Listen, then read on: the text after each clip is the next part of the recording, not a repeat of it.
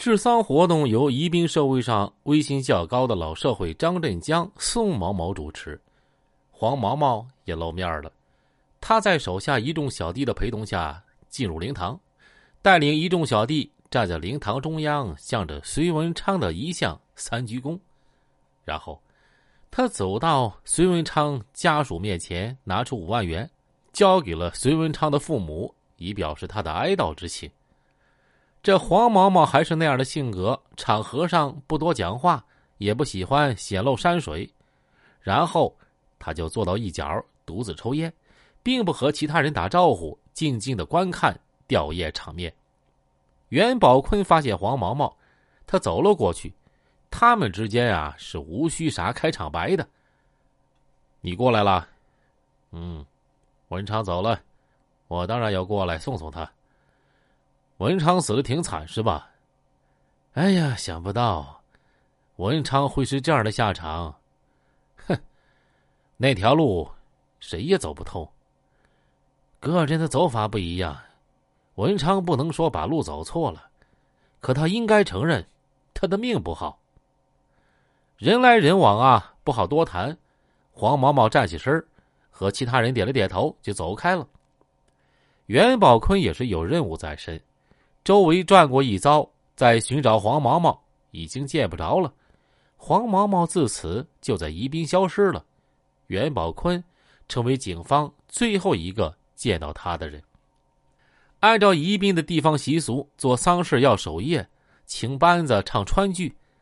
隋家在灵堂外面设置桌椅，摆上烟酒茶水，川剧演员咿咿呀呀的唱着，周围时不时的响起一阵阵的爆竹声。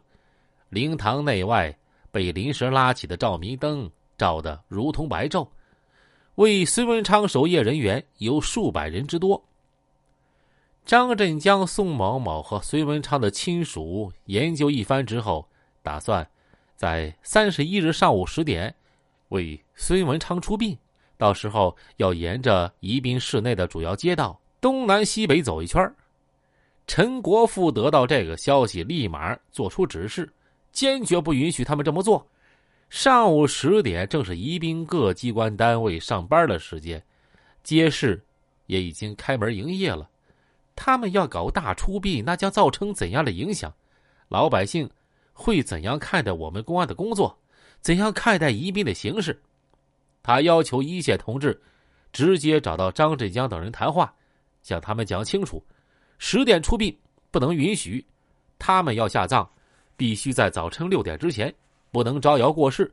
同时还要告诫他们，他们设立灵堂、大搞吊唁活动，已经违背了他们在公安局立下的保证。奉劝他们，不要做的太离谱，不要走得太远呢。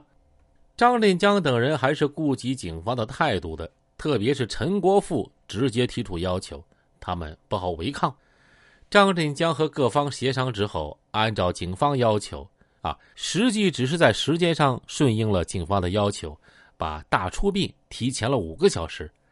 经过彻夜的准备，三月三十一日凌晨五点，隋文昌的出殡仪式啊正式开始了。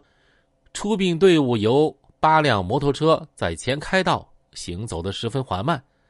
摩托车手都是一色的白头盔、白手套，随后是录像车，多台录像机一块工作。录像车之后是隋文昌的灵车，灵车两侧有人在高抛纸钱儿，洋洋洒洒。